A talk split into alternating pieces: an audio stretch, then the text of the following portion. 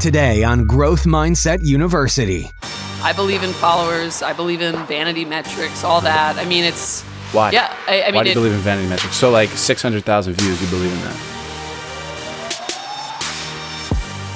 You're listening to Growth Mindset University, educating tomorrow's leaders with lessons from today's entrepreneurial elite. It's a progressive new age of business we find ourselves in, and we'll help you find the success you seek by listening to today's industry professionals and thought leaders teach us the lessons we should have learned in school but didn't. Now, please welcome your host, Jordan Paris. My guest today is Shay Rowbottom. Shay has grown to over 100,000 followers, garnered over 12 million views on her content, and generated seven figures in sales for partnering media companies. Now she's ready to share her strategies with you and produce the same kind of, res- of results for your brand. And that's what we're going to be learning about today. Shay Rowbottom, and welcome to the show. Thank you. Thanks for having me, Jordan. Yes, and we were talking off the air uh, how it's uh, it's been a long time coming. You know, we it's shocking how we've not met or how we've not talked yet in real time. You know, we've been commenting on each other's posts for many months now, and you reminded me of one of the videos that I commented on how we met, so to say. How do we e met, so to say? I commented on your sales video because you had mentioned, you know, you make these funny videos. Humor is your thing, and really how you stand out, in my opinion, and, and you know that as well. Uh, but you had mentioned Jordan. You know, you'd used the name Jordan in a video, and I, I was, uh, and it was like a funny part of it. And I don't know. I just played on that with my comment, and you're like, hey, and and from there we just, I don't know. And, and I never like, I never thought, you know, oh, I'll have Shay on my podcast. You know, i like it was never really a thought, but I was like, you know what? I think I'd love to. I'd love to. Yes. It's funny how it works. I'm glad I'm here. So we Yeah. made it happen. Absolutely. So Shay Rowbottom on LinkedIn and Instagram is where people can find you. And also Shay Rowbottom, Shay, Shay, wow, sorry, what is wrong with me? ShayRowbottom.com. People can actually schedule a call with you there and talk to you in real time, the way I'm talking to you in real time here. Yep, absolutely. It won't necessarily be me. It might be my partner or another representative from my company. But yeah, you can absolutely fill out a form to get a hold of us for business there. Perfect. So when people ask what you do, Shay, how do you answer that? Absolutely. So, um, you know how today a lot of businesses and individuals struggle to create content for social media that's actually effective, that actually, you know, moves the needle, gets them more followers, gets them more views, and gets them leads.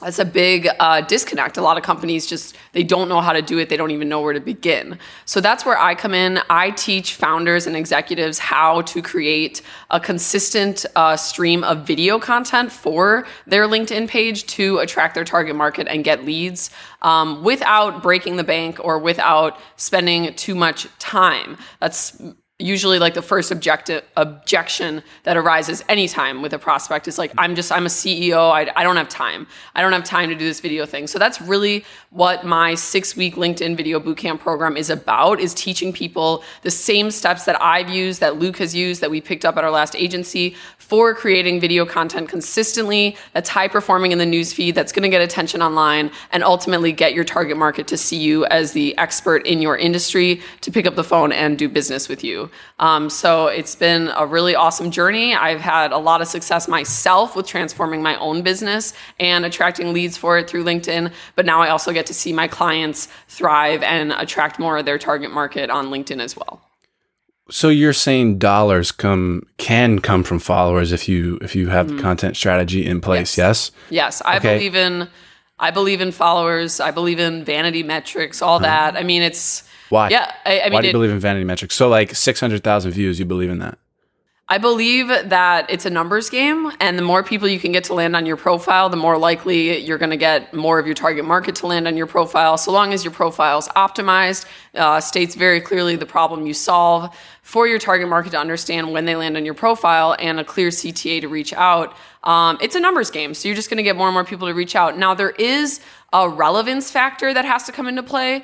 Um, there's definitely, you know, hacks to go viral. Like you can curate a cute cat video and it just goes viral for the sake of it being a cute cat video. Is that going to attract your target market and get people to pick up the phone?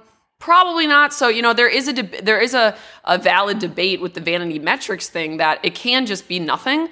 But what I've found is strength in numbers. So the more people I can just get to uh, see me, the more people I can get to to follow me. That those are these are people who basically vouch for me and validate me. A lot of my followers, you know, may never buy from me, but they share my content, they engage with my content, they help amplify my message so that I can get in front of more people and more of my target market.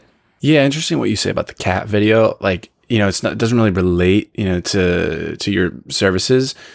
I I point to I think of this videos like the day of or the day before my interview with James Altucher in New York, and I posted this video about him, and it got seventy five thousand views. Wow! How many leads did I get from that? Zero.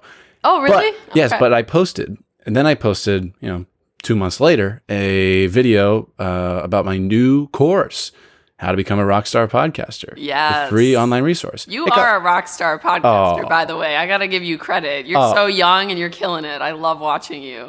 well, thank you, Shay. yeah. But I posted that. The video only got 4,300 views, but I got 86 leads from that. Shut and, and they've continued to go. Oh, yes. Oh, yes. That's what's up. That's yeah. what's up. And yeah. So, so I, I totally see what you're saying there. Like the relevance matters. Now, how are you selling on with social media? Because I don't see, I don't see Shay Rowbottom. I'm like posting this hard call to action, Um, like selling. I don't see you in the DMs unless maybe I haven't gotten one of the DMs. I don't see you like cold reaching out to people like, hey, my service, blah blah blah. Like, yeah, yeah. You sell essentially you sell without selling. How do you do that? Yeah, you know what's crazy is we only just we're literally like just starting to do outreach. We never needed to because everyone comes to me. But I do talk about my services. You know, I I'm not selly. I'm not. Not. I don't ask for hardly anything. Um, but I'd say that I do mix in enough content that's very clearly, uh, you know, humbly flexing me as a video marketer. I mean, I do release videos with like free marketing tips. You know, here's how you can get more reach on your videos. Here's how you can do headlines. So even though I do cover a variety of topics and I cast the net wide, I'm definitely sure to establish myself as an authority in the video marketing space. Like you follow me long enough, you're definitely going to see some content where you're like, okay, you know, this chick really knows what she's doing when it comes to video online. Um, hard CTAs. Yeah, I don't really, I don't really use them. I, I more so focus on uh, creating the need and educating so that people can make the decision on their own oh i need video i'm going to call shay so I, I won't necessarily say like you need video reach out to me but i will say things like oh this person and this person had the same business. One of them did video and one of them didn't. Here's where they arrived in five years. You know i'll just provide information and uh, basically give people uh, the need with, without being pushy about it. And slowly but surely they reach out to me. They're like you know what? I think i do need video content. I think anyone who's been following me long enough is in the in the healthiest way brainwashed to realize how important video content is because i do touch on it so uh, consistently and so regularly so um, I do plan to get a little more selly and a little more, uh, you know, like, hey, I'm, I'm going to start asking for things now. But. I- yeah, I mean, I don't recommend it when you're growing a following. And I know that a lot of people, especially business owners, especially money hungry people, they have a hard time with this. They really want that instant fix. They want to start, you know, doing hard CTAs right away. They want to, it's like the, the best advice I can give is just f- build a following and a, and a platform for as long as you can without asking. The longer you can go without trying to take every influencer deal that comes your way or monetize or do this. I mean, people follow you for you. People follow you because you're uh, a real person and you're you're giving free value on the platform. As soon as you switch and start coming off as someone who's a taker, you know, that's when you lose your army of brand ambassadors.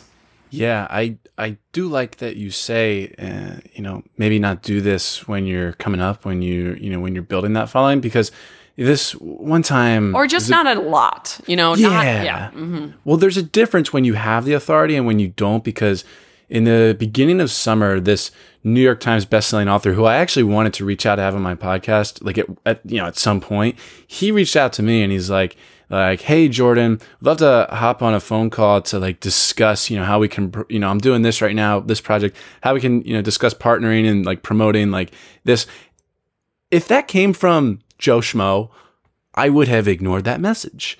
But because it came from someone who already had the following and the authority, I was like, Yes. I was like, heck yeah, you know, Exactly. I got a phone call. Well, yeah, and that's and that's why outreach from my profile is so much more powerful now because of that. What you just said. So it's I'm excited to.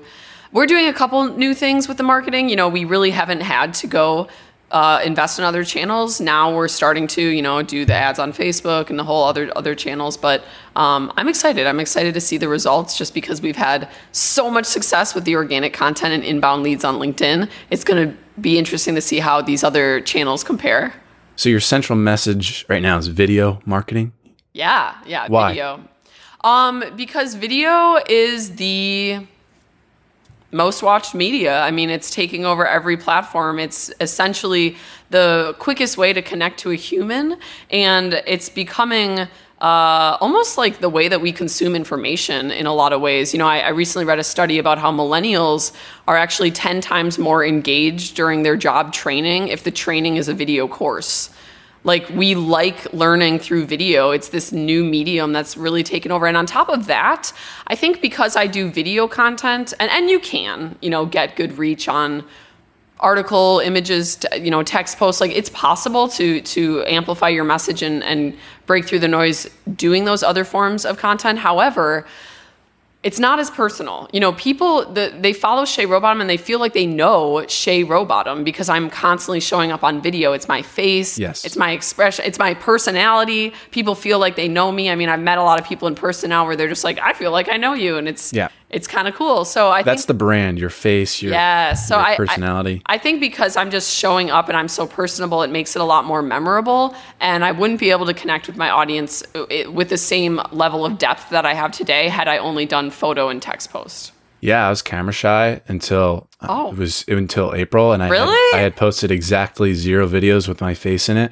Oh, I didn't know that. And yeah, and I and in a two month time period, I multiplied my profile views by five. Another, you know, a friend of Awesome. of of mine, maybe of of yours. I don't know if you've interacted with her, but she lives near you, uh, Heather Monahan. She Yeah, I know was the- Heather. yeah, she was the one that like she. I'll say she forced me. Yeah, she she's forced a me to do confidence it. builder. Yeah, Yeah, and, exactly. uh, yeah. And so I'm very grateful for that. And you know, she told me like, yeah, your you know, my profile views multiplied by five when I started posting video because she was scared as well. And I was like, yeah, right, but whatever, I'll do Mm. Yeah. it. And, and it happened. And and now the the past, I'd say the past two months, I have not been posting as many videos with my face in it. For whatever reason, I still do it like once a week, but I'm not doing it like four or five times a week. And my Really? now my profile views have cut back by 33%. And I'm like, you got to get back on it. yeah, but I'm like such a I've been I've been a pessimist with like videos lately. You know, it'll say 20,000 views or in your case 600,000 views and I'm like and I'm like, "Okay, how many of them watched for more than 8 seconds? How many of them actually turned the sound on?" And I'm like, "Probably 7." you know, yeah. I don't know. I, yeah. I always look at at the- that. I- especially on LinkedIn. I was gonna say- the feed, the feed. Well- Maybe on YouTube. On YouTube, it's obviously different, and you have a great YouTube channel with over a thousand subscribers. But on LinkedIn, I'm like, people. I don't know. I was like, I don't know. I don't think people care.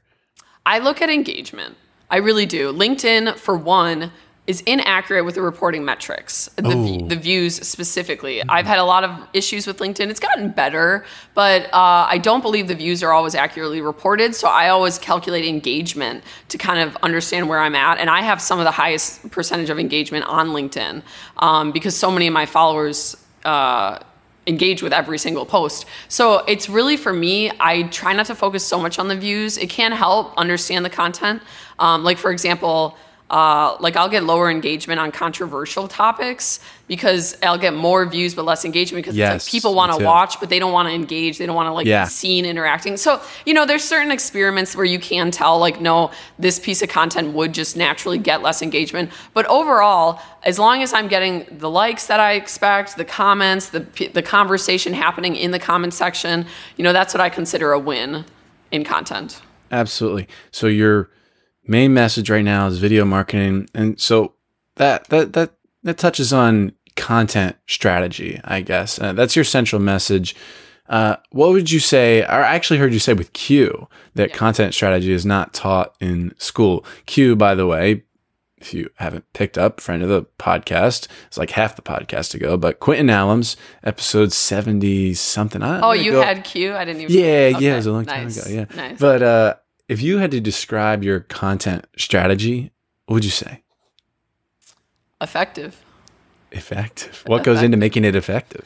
Well, you know, I have a really, really unique experience. I mean, I I owned one of the biggest video marketing agencies on Facebook. We provided content to Margle? yeah, yeah. We provided content to all of Facebook. I mean, it was it was a really uh, intense experience. Very high pressure job. I was curating and licensing video content, which um, really profitable business to be in today, but really stressful business to be in because Yeah, of why, the, si- why high pressure and stressful? um, because you're licensing content and facilitating deals between the content owner and the blogs who are going to use the content.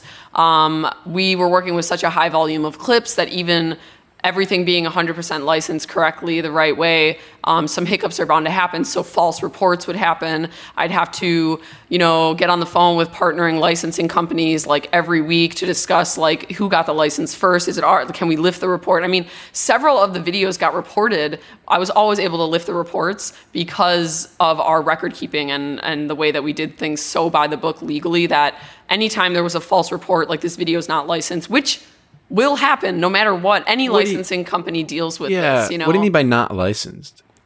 like um, somebody will report the video on the page saying like this page this is my content and this page doesn't have rights to this content so I feel like people on LinkedIn are just are like Yeah, it's- there's so, so- many serial thieves that just It is. post It is. like It'll and change. and they'll Yeah. say credit Twitter. Oh, like okay, No, no, but no, no, like no, no. t- I'm pretty sure Twitter did not make produce that video. Like No. who was They it? didn't. No. And this is what this is what my team did. I had so part of my staff was curators. They were trained in understanding who really owns the content and tracking down the original owner. So you're you're dead right. It's a it's a wild wild west on LinkedIn right now with the stolen video clips, but it was like that on Facebook. This is a natural progression of any social media platform that uh, decides to release video as a feature. You know, the reason I had such a profitable business is because um, Facebook started cracking down on the stolen clips. Those little, oh, credit Twitter, that didn't fly anymore. After a while on Facebook, everyone started getting reported,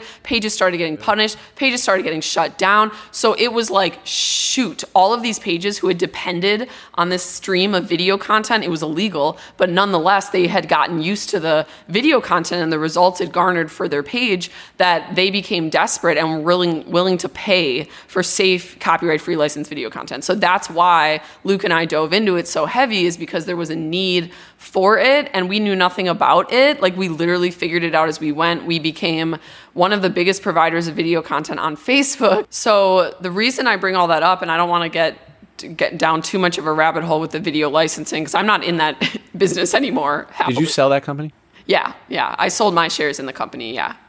Um, so, but the reason it's so significant to what I do on LinkedIn is because I got so good at understanding what sorts of video content will perform well and even go viral. And not just the story, not just the context of the piece, because that helped a lot. What subject matters do people connect to? That that sort of thing. I had a lot of data there, but really just the editing because we would curate the clips, but we'd also edit them. We had a team of editors. We'd re-edit them and um, you know optimize the video for social media. Uh, basically, just became an expert at writing headlines. Literally, that's all I did for years. I sat down and I wrote thousands and thousands of headlines, and I taught uh, dozens of film grads how to write headlines and how to edit videos for social media. You know, they certainly don't teach that in college yet, um, but it was a science that Luke and I figured out as we went and ultimately went on to train people on how to make these videos. At, at one point, we were distributing over 2,000 videos across social media per month, accumulating over a billion views per month on all the content. So when you're working in with video at that volume, and these are short clips, you know, these are like one minute, two minute videos, but the volume allowed me to accumulate so much data that I mean, really, anyone in my position would have be would have became like a viral video expert. I was just very Because you just know what works. Yeah, I was just very humbled. What's like- the formula? The Krabby Patty formula. honestly headlines? Headlines. That's it. Headlines, yeah. Headlines Okay. mostly. Wow. Understanding, but pacing is really important. Like I liked what you said earlier about how many of these viewers actually watch my video till the end. You know, that's really that's so true, and that's why I love Facebook. Like, there's so much more functionality on the back end with Facebook, especially the ads manager, where you can actually, yeah, you can actually understand how long people have watched your content for, and then retarget and turn organic content into paid content. Like, there's so much there's so much functionality on the ad side of Facebook that I would like to see LinkedIn um, follow suit. But yeah, I mean, it is uh, it is a lot about how to edit it quickly. I think that's the biggest thing is like the pacing. People just underestimate how fast you have to be for social media. That's why I cut out all the pauses in my videos. I don't leave any opportunity. I know. I noticed that a lot. Yeah. Of, yeah, a lot Yeah. of cuts. Yeah, that's what I teach in my program. I teach people how to make videos in that format um, because when you cut out all the natural pauses, which naturally occur in one take videos, what you do essentially is you make it you you get rid of all the opportunities for the viewer to click away. We call it slippery script writing too. You say one thing, it's striking. You say a second thing that's striking, and they slowly slide into the video. Um, that's a lot of feedback I get. You know, people say I watch your videos till the end you know and and also just um understanding what people want to connect with you know i did a lot of a lot of content um, that i released or that i sold at margle was feel good content like stories of people who had triumphal experiences. So that really also showed me that being vulnerable is a strength.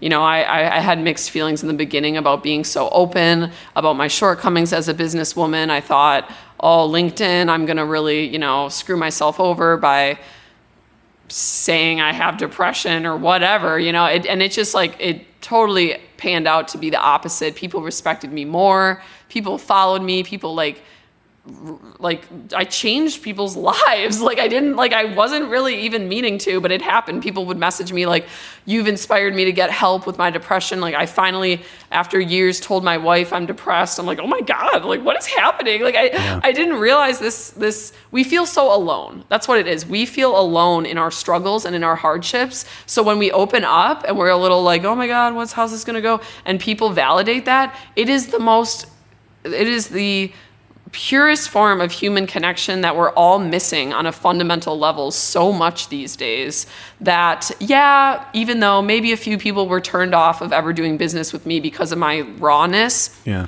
there's 20 more people for that one person who turned me down there's 20 more people knocking at my door now just because i've showed up as someone who's um, willing to be real and willing to say the things that people want to say but don't have the strength to Well, I something I've thought about and pondered for a little while, many a couple of years. There's a place for talking about that stuff, like you know your depression, uh, you know if you have it, and and not like if you. I feel like if you talk about it with friends via on social media, like too much, it it can become who you are. Yes. Whereas like yes for example, like, you know, if I'm on a weekend trip with friends and I'm like, yeah, I'm like, you know, and I start talking about it, it's like they're gonna be checking up on me all weekend, like, Jordan, how you feeling? How you feeling? Mm. You know, and it, and it's like I can't ever escape it and forget about it. Whereas like if I don't give it life, right it just it it it can go away. What do you think about that? Yeah, absolutely, absolutely, man. And and this is like this is like shade coming to Jesus, really. I mean, like I I had to I had to come to terms with like my victim mentality in life because that was a that was a big theme for me. Like I really struggled to uh, feel like I I was powerful. Um, I had a really really bad case of learned helplessness. Still do, you know, from my childhood. I'm working through it. But you're absolutely right that the depression it can become people get addicted to it. They get addicted to this victim mentality and having The all sympathy. that yeah i will say for me i mean the depression is certainly real as a natural progression. It didn't really hit me till i was an adult but it makes sense that it did given where i was coming from and how much i was holding.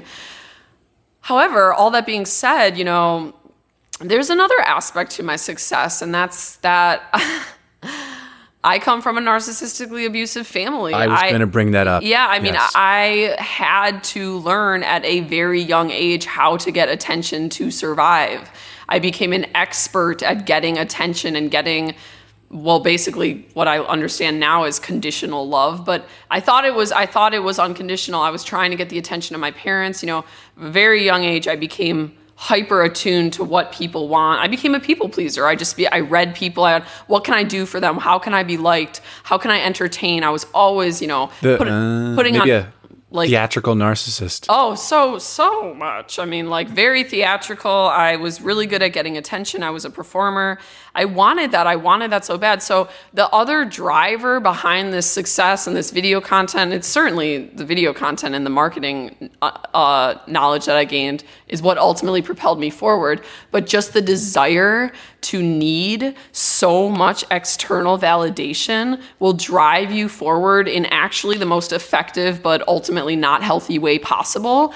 And that was my come to Jesus moment with LinkedIn. It was like the perfect fusion of like, okay, I always wanted to be famous because I have these deep insecurities from my childhood, but I didn't really know anything about marketing or business. And then I learned about marketing and business. I already had you know, somewhat of a natural presence on camera from my re- performing background, and definitely the desire to like, I want to be liked by everyone, I want to be famous. So when you fuse those two and it hits you, you start getting all these followers, you start getting all these attention.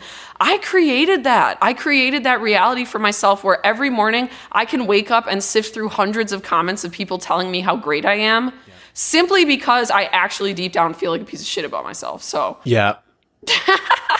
Look, Shay, I I get it because uh, a lot. I'm somewhere on the narcissism narcissistic spectrum as well. Because think about it, I did not have friends in high school, and when I went away to college, a lot of things I did were for attention. Like I mm-hmm. just I wanted the status, I wanted the attention. That's why I ran for president of my residence hall, and I and I got elected. It was really cool. But I Really? that first week I did so many things. Like I joined a fraternity, I I I was president, I became a student athlete out of nowhere, and I just started.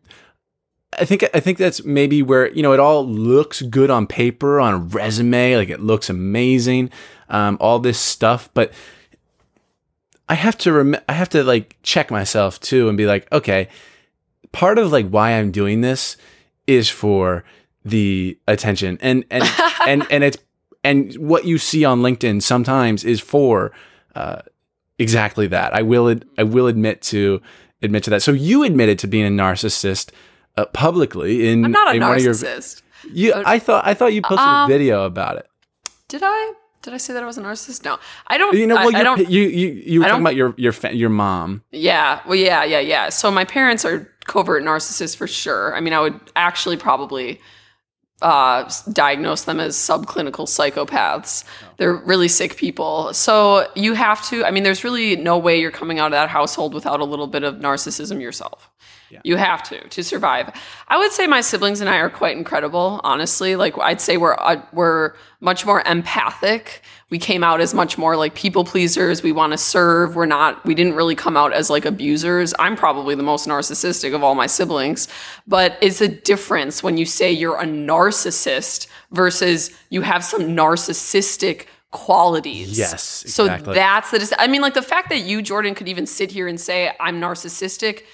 You're probably not a narcissist. And, you know, and, they and that's what my friend told yeah, me too. yeah, they don't they don't do that. But like the qualities are the like you know the- it's you have can- to you have to be real with yourself about you know am i doing this for attention what's the intention behind this the nar like the the day the day that you begin to dismantle your narcissism is the day you become aware of it Yeah. Is really what it is. Most like like when they say when people say things like a narcissist is so sick they can never change, that's actually not true. It's just that they're so stuck in this false self that they're the likelihood of them becoming aware enough to change is very low.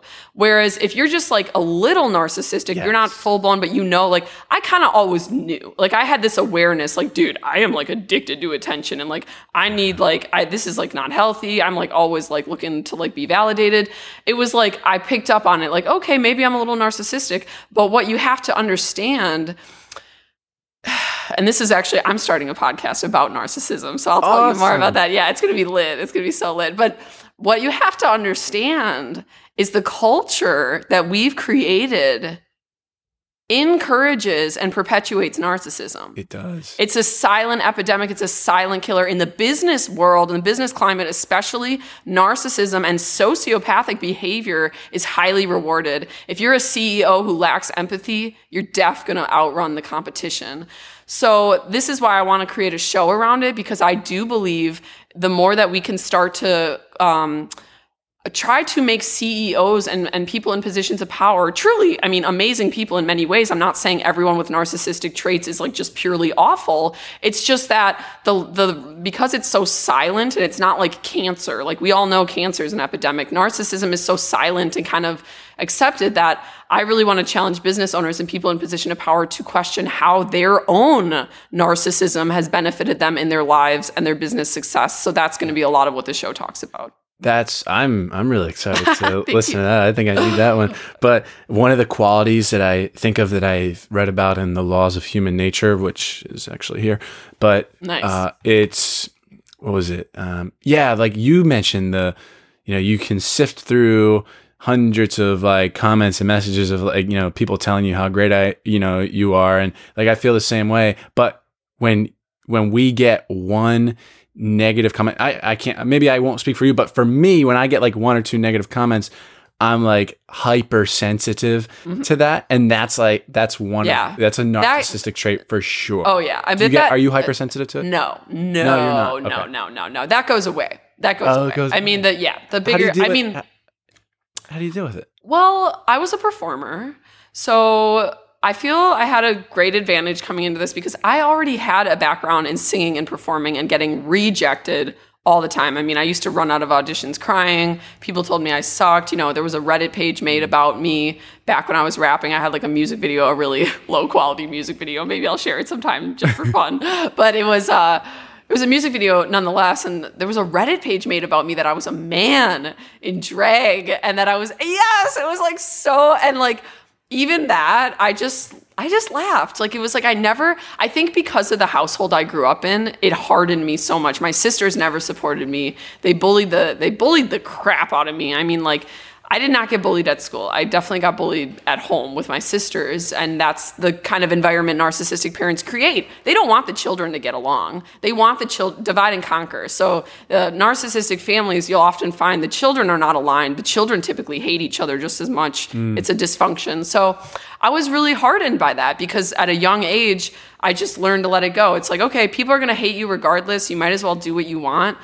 It was hard in the beginning on LinkedIn. I mean, definitely there was some comments that got to me. I'd say like the bigger I got, the more I just realized like, look, Shay, all of these people commenting saying how much you've helped them, how grateful they are for your content, how much you inspire them. This far outweighs the people who are, you know, and and a lot of it frankly is just hurtful. It's not constructive criticism. It's like your voice is ugly. It's like okay, yeah, you know, it's just people trying to hurt you. So Yeah. you just got to like Someone said that to my friend Hala Taha on one of our videos Oh, the other really? day that we posted. Like, yeah, I can't stand, you know, like great video, but I can't stand Hala's, you know, voice. And I'm, and Yeah. I'm like, I'm like, I, I got like, I was like, dude, like, It doesn't. It What? doesn't matter. And that's the thing. I love my voice. My voice is like one of my favorite qualities. So Yeah.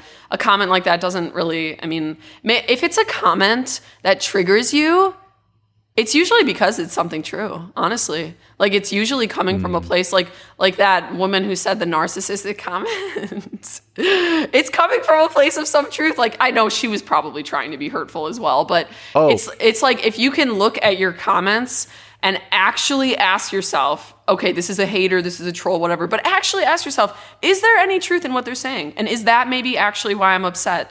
Is because they're calling me out on something I don't want to So- own. Sometimes there is. Yeah. I, I, I feel that so, way. So for comments that are just blatantly like, your voice is ugly, eh, that doesn't really affect. I don't believe my voice is ugly. That's not like a trigger for me. For something like, Shay, you clearly have like unhealed childhood wounds and your like resentment and bitterness shines through your video content. Get off my feed.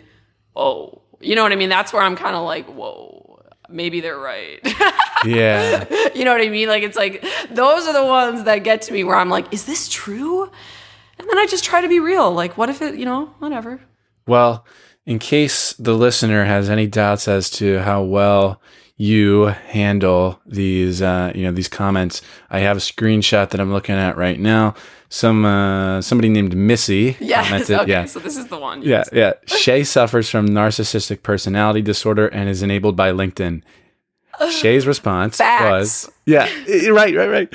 Shay's, Shay's response, this is the best comment of all time.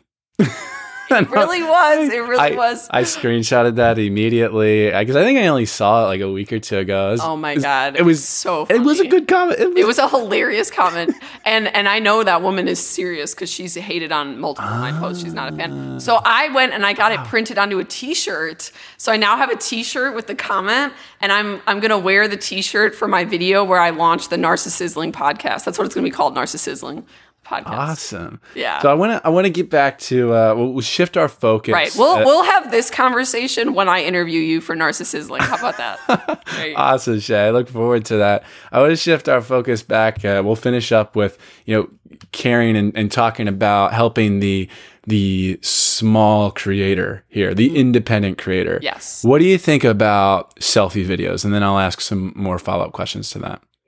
It's the new, it's the future, man. Like these selfie videos, that is the way we communicate and consume content online. I mean, I have seen people just transform their lives with a cell phone and consistent videos of just them talking head.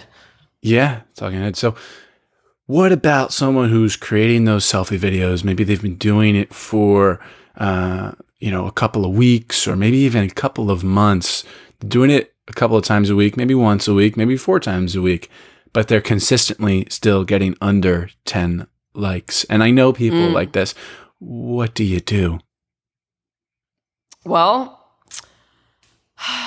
you know, this is really common with a lot of my clients is they I, a lot of my clients don't necessarily find me because they want to start video they find me because of what you just said they already been doing video and they just can't move the needle um, so i would say getting a coach is crucial. Getting someone who understands who can because technically anyone can do it on their own. You know, DIY is possible. It's just the question you need to ask yourself is how long are you willing to go through trial and error, trial and error, and what is the return versus having an initial upfront investment with some cash here to get a coach to teach you all of these things so that you expedite and fast forward Right. yourself 6 months so you don't need to go through this trial trial and error.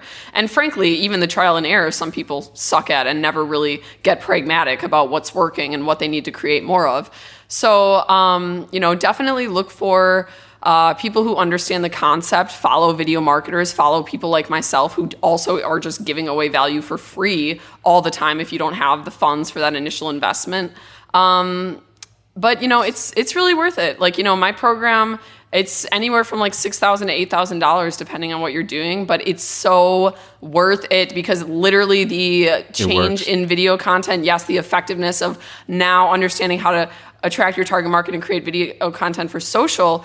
I mean, you you get that back t- a million times. Not to mention a lot of what I teach in my program. Yeah, it's about LinkedIn, but you could carry that over to any social media platform. I mean, it's just general knowledge, digital marketing. So definitely get a coach. Don't try to figure it out on your own because you'll be swimming for a long time. Gotcha. Schedule a call with Shay at shayrowbottom.com for to learn about about that. So, do you think though that there is a point where someone who's not gaining traction should perhaps throw in the towel? Is there a point of of quitting if you're not getting any traction? Um, uh, that's a good question. I mean, like, I suppose there's a chance that you're just, I don't know, somewhat like, like just you you suck at video and you have no presence on camera and maybe you'd be better off having uh, recruiting someone else at your company to be the face and the representative like i do believe that there is a certain level of like you do have to have a personality for it and show up a little bit um, But that's something you can. I mean, maybe yeah you. and you can develop that Yeah. and the people seeking are usually already there like they already have some sort of ego like i can do this i just need help Right. Um. So if you're yeah. if you're not getting traction and you're not willing to hire someone to help you, then maybe maybe think about it. But if you're not getting traction and maybe you are willing to invest a little bit in somebody like Shay or so, or someone else, like then then that would certainly help you significantly. I I believe so. Yes, exactly, exactly. I think um, there's many ways, and you got to experiment and find what works for you. Um, but ultimately, especially with digital marketing, social media, I mean, you got to know what you're doing. It's just right now we live in a world of it's either black or white. Companies are kind of like they either totally get it and they're killing it with the social media, or they're lost and in the dark. They're looking for help. Yeah.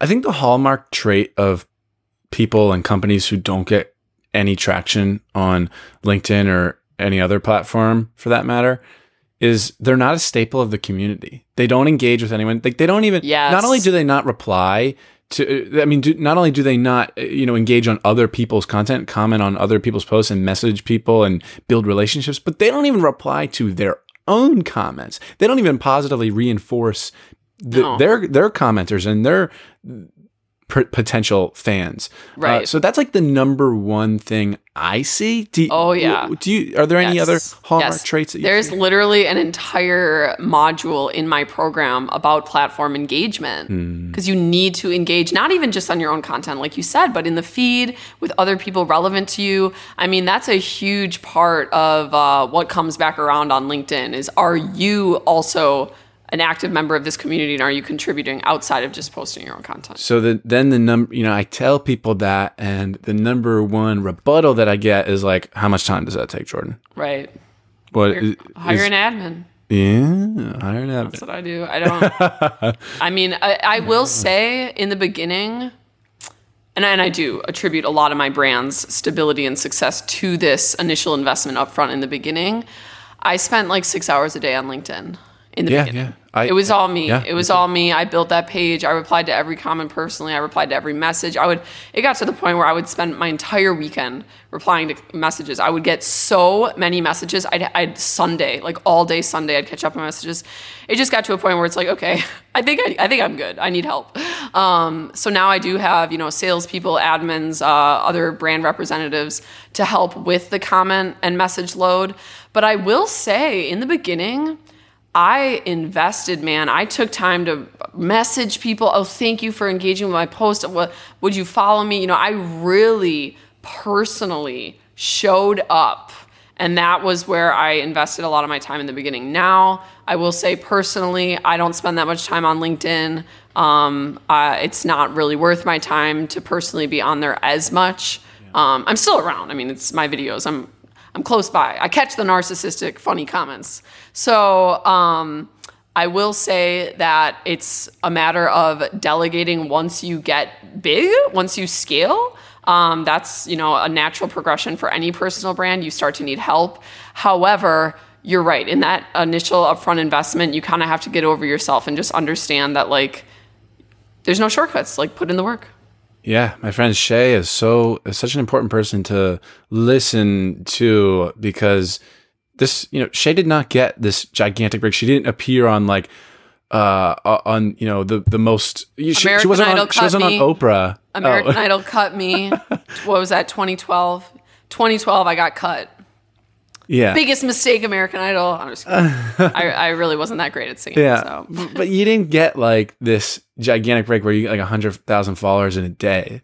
This was a this was a climb, and there was a lot of strategy involved. I feel that you are a champion for the the small creator. Uh, I Oh, really thank do. you. Yeah, And and consistent. That's why I'm successful. I never quit. not I never yeah. quit. I just kept going.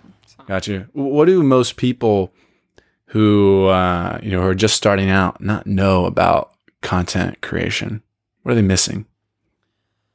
People typically create what they like and not what others want or what's actually valuable. Um, people typically think from their own perspective what's interesting to them, what strokes their own ego.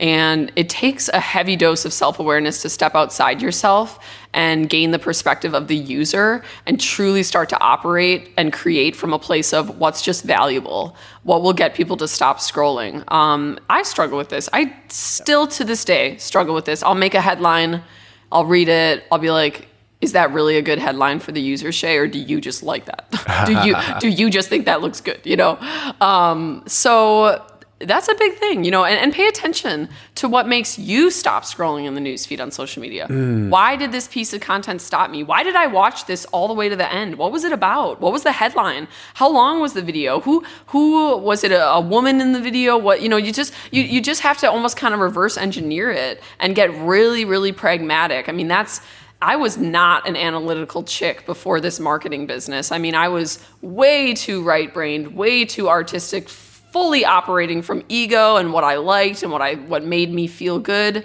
I mean, I really did a 180 uh, accumulating all that data over the years at my last startup because I saw how, well, actually in business in general as well, but how in digital marketing, it's all about the facts. It's all about logic, what works, what performs well for you. You know, go through your your last month of posting. What was the what were the highest five the the most engaged pieces of content and why? And how can you replicate that? How can you create more of that? So really following the data, really getting in, into your left brain.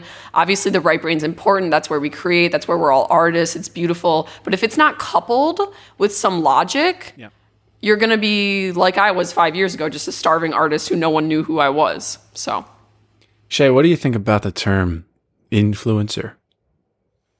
Oh man, it's trashed, isn't it? I, I don't know. I mean, like, I mean, it's it's kind of like, I don't know. It's um, it's a descriptor.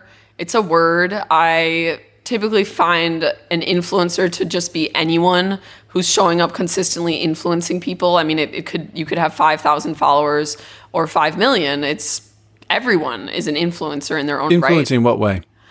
Um, yeah, you have a mission. You know, you have a uh, purpose, and your uh, people people trust you. That's really what it is. Do people follow you? Do people respect you? Do people look at you as the authority? Do you have some sort of influence over a group of people, which we all do. I mean, all humans are influencers on some level or another. But I do believe that the term influencer has gained a bad rep. For sure. Um, yeah, because of the volume of vanity yes. on, on social media with the influencers. Not that all influencers are vain.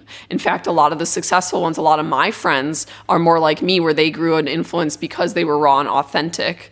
Um, but a lot of them are vain. A lot of them are females with attractive bodies uh-huh. using that to grow a following. And, you know, and to each his own. You know, it's there's a supply and a demand. There's a reason sex sells. I'm not demonizing those women, but the problem is it's kind of created this resentment for influencers where I do feel that a lot of people are using their influence for shallow purposes they're selling nutrition powders they're you know it's like kind of that cliche influencer world where it's like they're just trying to make money off their off their page they don't really care about the message behind the ad or the products or services they are promoting and this isn't all influencers, but I almost feel like that kind of like stereotypical vain, you know, Instagram influencer takes the cake, where that's kind of become the definition. And it's why there is this kind of negative connotation around the word influencers, where they've almost become like a non trustworthy oh, yeah. thing.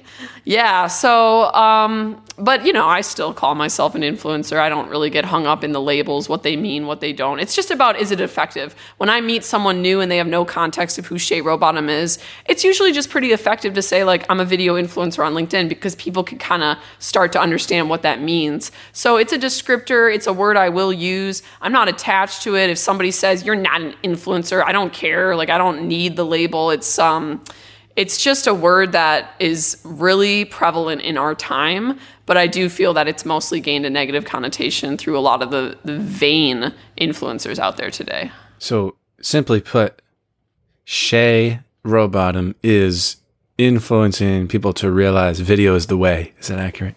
Yeah, to realize video is the way, to realize we are suffering from mass depression, mass trauma. We have a lot of things to work through. Mass like- depression. Oh my gosh. I feel Yeah. like, I feel like it's a. f- My friend said this weekend.